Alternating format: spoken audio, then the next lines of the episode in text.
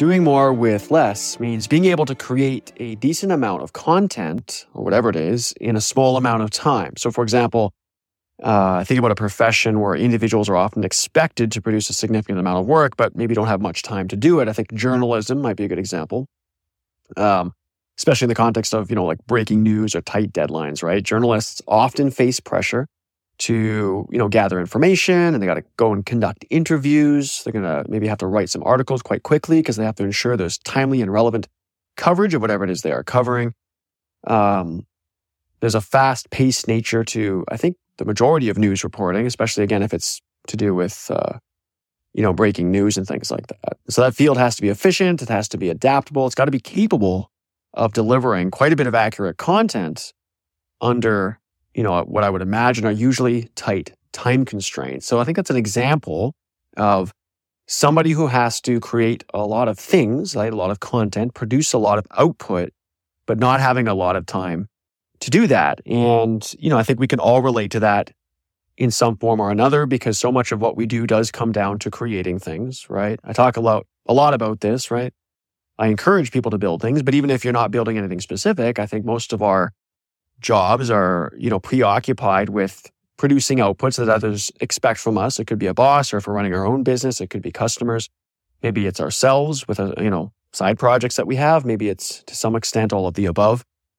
A lot of times we're building things. A lot of times we're creating things, and we don't want to spend a ton of time doing it. We want to get things out the door. And so a lot of us, you know, if, if you're interested anyways in improving what you do, getting better at what you do, a big part of that is getting more out the door in less time. You want to be efficient at what you do. And in last episode, remember I talked about, uh, you know, a signal for things going well or knowing what you're doing is brevity, right? Because when you get better at what you do, you can do it more efficiently, right? You can get it out the door more effectively because you've learned something presumably fundamental and structural about how to kind of rein in the resources of your surroundings and put that together to produce the outputs that you want to produce. And in doing that, in creating things, we know that we have to, um, you know, find something that helps us create things. Uh, you know, what do I mean by find something? Well, it's not just kind of having an interest and then, you know, mucking about. There's this, again, if you want to get better at what you do, there's a decent amount of trying to find what it is that's going to make you better, right? There's going to be maybe types of information. There's probably methods, approaches, or techniques. Uh, maybe there's specific tools that you want to get good at. But something even more fundamental, something structural, right? You're, try- you're, to, you're trying to get after kind of a core pattern that helps you breed more of what you want to breed, if that makes sense. So I think a big part of creating, well, I know, is, is to find something, even if it doesn't have a label, that helps us create a lot of things. I think if you go back to that journalist, right? Or journalism in general, you know, they're going to be ha- gather information, conduct interviews, you know, write articles, like I said. And there's going to be some way to do that better and some way to do that not as well. And so they're always, if they want to get better at what they do, hunting after or trying to find something that's going to allow them to do that, right? And in the course of doing that, of course, the goal there is, is to achieve a level of efficiency. And it's not, you know, some super robotic efficiency. I mean, I think you have to allow for distraction. You have to allow for some quote unquote wasted time, because it's often not wasted. And it's good to go off the beaten track and get ideas. But at the end of the day, and, and again, as per that signal of brevity, you know, we know we're doing it well when we can get it out the door fairly quickly. And I think that's also just part of feeling alive, right? We don't want to spend a ton of time doing the things that we do. It's good to have a good frequency to that. So I think part of creating is achieving efficiency, at least if we're getting better at what we do, right? And there's different ways we can think about how to achieve efficiency, but that's definitely a part of it. And so in line with trying to find something that helps us create things is, is we're looking for something intrinsically true. So it's not just maybe tools, uh, you know, methods, mindsets, people to talk to, things to read. There's something more intrinsic, something categorical in, in the sense that, or maybe not categorical, just something that doesn't really have a label, right? Um, it's something intrinsically true about the effort that we're expending. Okay, something intrinsically true about the area in which we're focused. It doesn't really have a category. It's uncategorical, actually. It's, it doesn't have a label. It's kind of ephemeral. And not because it's it's necessarily hand-wavy or ill-defined, but it's just the most true and variant aspects of, of anything that we do tend to not really have language around them. It's more of an emotion. It's more of, an, uh, of, of a feeling almost. But we're looking for that kind of intrinsically true or set of true things that's going to allow us to create efficiently. And the idea is that if we do discover that, one or more things that are intrinsically true, then we should be able to build quite a few different things with just a few pieces, right? That would be the idea. And pieces meaning whatever that is, right? Maybe a few techniques that are in your toolkit, maybe a few tools that you leverage. You don't want to have to call upon an absolute ton of things in order to produce a lot of good work. You want to have a few core things that you can rely on. First, that's cognitively, cognitively more, you know, manageable, right?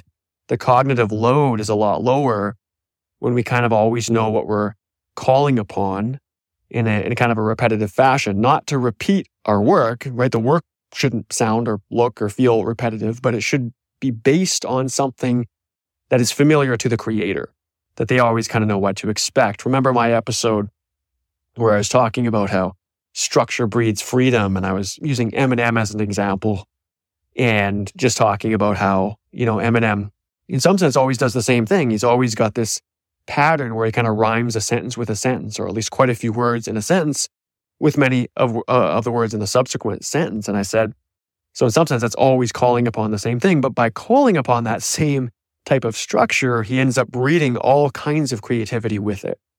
And, you know, and not many people would say Eminem lacks creativity. So building lots of different things is the goal, but I think it would be good to do it with the same few pieces, the same kind of intrinsically true things, the same kind of structure, whether these are specific kind of techniques, methods, tools, or things that are kind of uncategorical, unlabeled. You know, they don't really have a name for them, but we kind of feel them and we keep calling upon them as we build. Now, to create a lot of things, whatever that is, using a small amount of stuff like resources, right? A small amount of time, small number of maybe people, if we're talking about kind of group dynamics, small number of maybe research articles, if you have research, you know, whatever it is. Usually we think about this in terms of time, though. That would be efficient, create a lot in a small amount of time. In order to do that, that's going to require us to find something generative. Okay, what what, is it, what do I mean by generative? Well, let me give you an example. Um, something is generative if it contains an underlying structure, pattern, or, you know, set of relationships that holds true for a large number of instances. So, for example, the Fibonacci sequence, that's a series of numbers, right? Each number is the sum of the two preceding ones. So you've got this sequence that goes zero, one, one, two, three, five, eight, thirteen, twenty-one, and so on, right? Because zero and one leads to one, one and one leads to two, one and two leads to three, two and three leads to five. And so you get every subsequent number by just taking the previous two and adding them together. That's a generative aspect to this sequence. And it lies in the underlying structure and pattern of adding the two previous numbers to obtain the next one. So in other words, the idea of something generative is it's giving you a little thing, right? A little structure, a little pattern. And then because of that pattern, you can breed all kinds of things with it. And so the simple example of the Fibonacci sequence is like, just take this kind of little formula here and just start plugging the numbers in. And then you get this huge, huge, huge sequence, presumably infinite. And then it follows some well-known pattern, right? But you end up breeding a lot with this little thing. That's something that's generative. And that's kind of the thing that we're searching for.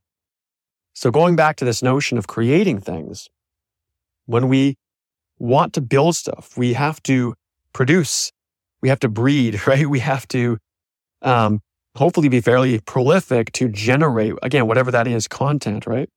You might be writing, you might be doing videos, you might be, um, you know, giving speeches.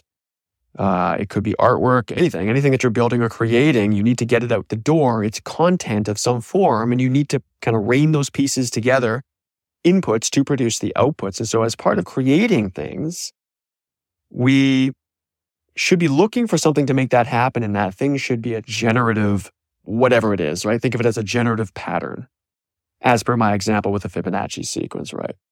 And so when we, you know, I mentioned earlier, we need to find something that helps us create things. That's the kind of thing we're after, right? Something analogous to kind of a formula in the Fibonacci sequence, right? Give me something that contains some kind of core truth or core pattern to it that will allow me to breed a lot of different things with it, right? And that ties into efficiency. You know, think about how efficient it is. If you didn't know anything about, let's say, generating the Fibonacci sequence, sequence and someone just said, well, here's a string of numbers, and, and, and now you have to produce this big string or sequence of numbers. And then you look at it, and maybe you kind of detect a pattern, then you kind of still, even though you have the pattern, you kind of manually put it in, put it in, you're kind of mentally going through each step. You know, compare that to actually just being given essentially the formula that generates the whole thing. And then you say, okay, now I'll just plug the number in and go, right? You kind of have this new level of abstraction, this new true kind of compact thing that's going to allow you to generate what you need. That's that, that's obviously efficient, right? Um, if you had to program something like the Fibonacci sequence in a computer, you wouldn't want to be writing out, you know, let's say one hundred digits of it. You would just want to take this little compact generative formula, if you will, put it into symbolic form, and then run the computer program to generate the numbers, right? But that's true for anything we generate in life. To achieve efficiency, we're kind of hunting after something that's generative like that. Something that possesses the capacity to produce lots of things, okay? And, and that goes along with looking for something that is intrinsically true. There is something intrinsically true about the pattern that generates the Fibonacci sequence, right? True in the sense that it does capture the pattern of a certain type in this kind of nice compact form, right? So, so it's it's kind of like you have a direct line to nature in a way, regardless of how useful Fibonacci sequence may or may not be. It's like being in possession of this thing that breeds all that content is saying something more fundamentally true about how that content gets generated, whether that's in nature, if you're looking at the appearance of the Fibonacci sequence in nature, or just, you know, doing something in math class or whatever. But again, you don't have to think of the math example. It's it's always kind of like that. It's like that Fibonacci sequence. You're looking for something that says something more fundamentally true about nature, about work, about creativity. And it is always going to be something that's more abstract like that, right? The, the formula that captures the essence of the Fibonacci sequence is something that's more abstract in the sense that any number that you kind of put into that formula as input is going to give you the expected output, right? It's got this generality to it. General things are very true things, okay? Not detailed things. Te- detailed things are just specific instances, right? General things are where the truth lies because many things subsume into that core pattern. So we're looking for something intrinsically true, kind of like the formula, quote unquote, right? But not necessarily as an exact recipe to follow, just something that happens to breed a lot of content. And building lots of different things, you know, I talked about building lots of different things with the same few pieces. You know, again, kind of like that formula, that's just one piece, right? Or has very few pieces to it, but yet I can get infinitely long sequence of numbers, right? So something generative is highly efficient, obviously. But why is it efficient? Well, because it encapsulates and expresses a high degree of abstraction and complexity in a compact form, right? So I already kind of said this, but let's use a more specific example, something a little more real world. Think about programming language. languages. So these are what we use, obviously, to instruct a computer to do what it does. This could be Python or C plus plus or Java, something like this. Programming languages, the most popular ones, they are Turing complete. What does that mean? Well, the concept of Turing completeness, it's not about the specific details of the language. Remember, I said details, right? Or its specific implementation. It's, it's about providing a set of features and constructs that collectively make the language powerful enough to represent any algorithm. So for example, Python's design, the programming language called Python, it incorporates what are we called, you know, universal primitives.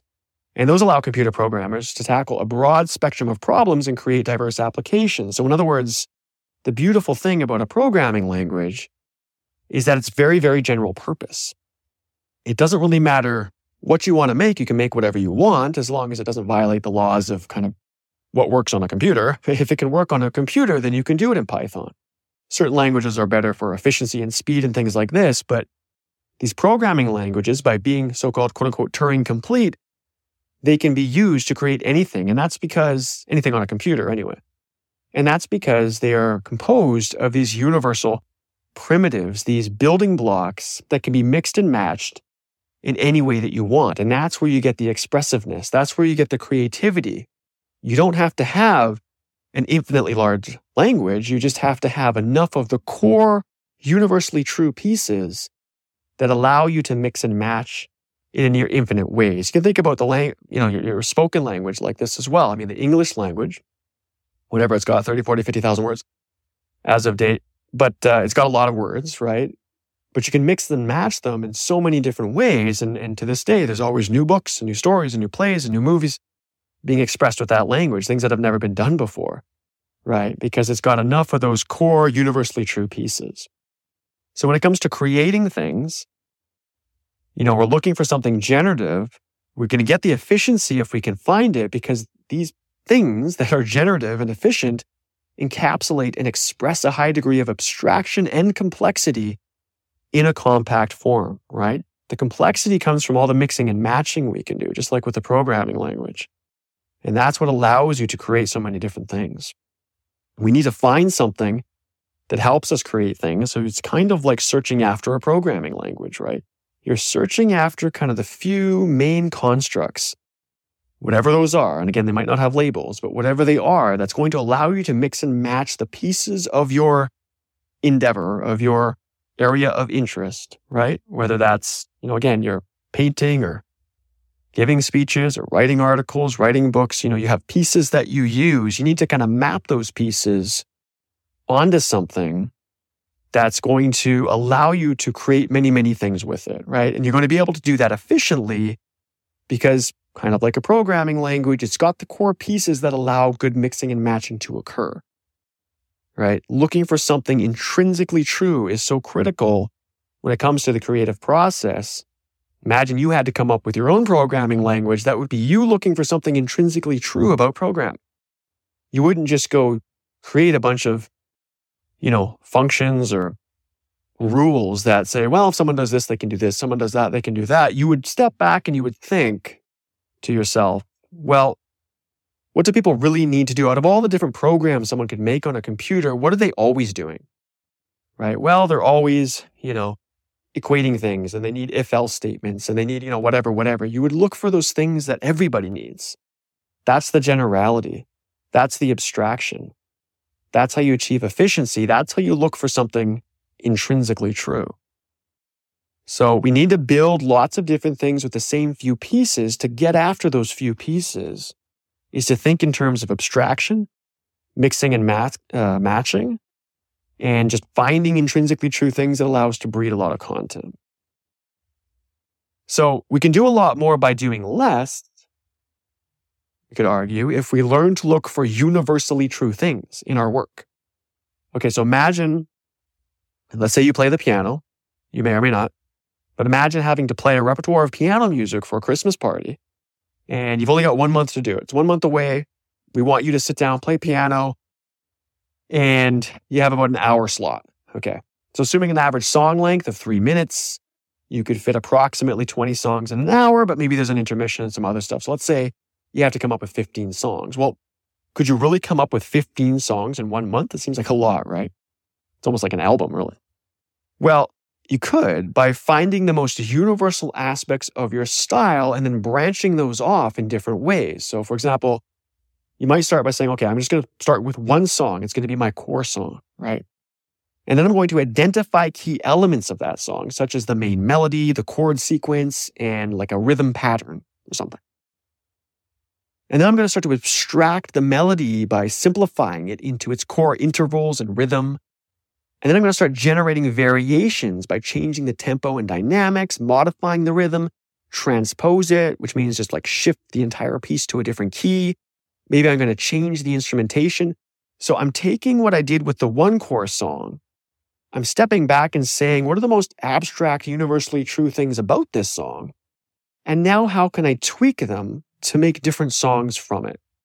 In other words, if you just If someone told you you need to come up with fifteen songs in one month, that's a really daunting task because you're thinking of every individual song as its own thing. If it took me, you know, a week to make one song, well, then I'm going to need fifteen weeks to come up with fifteen songs. But that's not how good creativity works. It might take you a week to come up with the core song, but within that core song are going to be universally true things that work really well with your style, that work really well with the way that you need to play the instrument. And if you can step back and understand those abstract things, you can start to think about how to vary those particular aspects, right? Now, again, this might be a little bit jargony if you're not into music, but you can do this for anything, right? We said, you know, there's intervals, there's rhythm, there's tempo, dynamics. Okay, I'm going to, song number two, I'm going to change the rhythm and the tempo a little bit. Song number three, I'm going to do kind of the same thing, but I'm going to transpose it to a different key and then change the instrument. Now, if it's piano, the changing instrumentation doesn't make sense, but well, that's not true, actually. It could be an electrical keyboard and you have all these different instruments. So I'm going to bring in, uh, you know, the, I don't know, the saxophone sound or something like that. And now I'm going to change this and change that. And, you know, if you do this right, then all fifteen songs, I think, will really sound like different songs. They will be different songs because all songs have something similar anyway. They all kind of subsume to some core structure, right? Um, go back to that Eminem example where I said, look, it doesn't matter what, you know, song he comes out with. I can always say something that is shared between all of them, right? They they have, they all have this, they all have that. Here's this structure, here's this rhyming pattern, and yet they're all different and they all sound very different. Got different backgrounds, got different tempos, got different words. And so, you know, I said, look, we can do a lot more by less if we learn to look for universally true things in our work. I use the piano as a, you know, coming up with a bunch of songs in only a month as an example, but whatever it is, I think this is true. You know, if you had to write an entire book, you might say, oh, it's like twenty chapters, three hundred pages, that's a lot of work. Yeah, I've got lots of ideas, but that's just so much work. But it's not necessarily twenty completely distinct chapters that are just as much effort as each other, although some people might write like this, but that's not a very efficient way to do it. It would make sense to kind of have a, a core narrative to what you do, and then have every chapter kind of argue pieces of that narrative or have variations of that same narrative. Even if the topic is different, you have a different topic, but you're still following a core narrative. It's the same thing. You're stepping back. You're looking at what is universally true about your core structure, and then you're breeding new content based on those few things. Okay? So as we go and we create things in life, we can do more with less if we learn to look for the universally true things in what we're creating. That's the thing that we're searching for. That's what's going to help us create things. That's what's going to lead to efficiency. You know, getting faster. You know, I, in the last episode, I said, find the slowness that moves you, right? A big thing you can do when you move slow is to search for the structure, search for the universality, search for the most universally true things in one example of what you do, and then use those universally true things to mix and match and tweak in different ways to produce a lot more going forward. That's how we can achieve efficiency. We need to look for something intrinsically true, and you need to be able to step back, slow down, think about things structurally, and then use that structure to move quite quickly. We can build a lot of different things by only using the same few pieces each time. And if that's true, then we need to learn how to find and develop universal, quote-unquote, primitives, those chunks, those pieces that are absolutely universally true under all circumstances, and use those to tackle a broad spectrum of problems and to create diverse things, right? So think about, as an example, Lego bricks, right? Lego bricks are simple. They're standardized building blocks. They come in various shapes and sizes, but despite that simplicity, the bricks serve a universal, and they serve as universal primitives, right? In the world of Lego construction, you can take those blocks and you can mix, mix and match them in infinitely many ways. You probably remember this from your own childhood. If you have one or more children now, you know Legos make such a great gift because they never get old. They never get old. I mean, even into adulthood, they're pretty fun to play with because you can just keep mixing and matching. You can, you'll, you'll never run out of things to create with Lego. It can always be new, right? Uh, even though there's only a few kind of basic pieces. And so that's a good example of just having those standardized building blocks that allows you to breed a lot of creativity. When we create things, we need to try to find and develop universal primitives in our work. Look for the Lego blocks. What are what constitute the Lego blocks in what you do? That's what you're after. That's what you want to find that's going to help you create things in a way that you're kind of, in some sense, always doing the same thing, but you're breeding all kinds of different content with it. That's how you achieve efficiency. And that's what it means to look for something intrinsically true in your work. Be able to step back, be able to slow down, think about the core structure, the universal patterns that you're going to be able to use to make more and more things going forward. And that adds a beautiful level of consistency to your work, right? People need to know what to expect when they hear you, when they see you, when they look at your painting or your sculpture and they look at your program that you put together, whatever it is. Yes, it should be different. You don't want it to be too redundant. You don't want to always be saying, saying the same thing. But people also want to have something to expect from you. They want to get to know you. And, and that feels good for your own self-identity, right? What is it that you do? What is it that makes you you? And, and why do you create what you create, right? There has to be a thread that runs through that that is consistent, that is invariant. And so if you learn to step back and look for something that's intrinsically true in your work, not only are you going to be much more efficient in what you do, but in some sense, you'll be very much more true to yourself. It's good to build a lot of different things, but we need to do it with the same few pieces.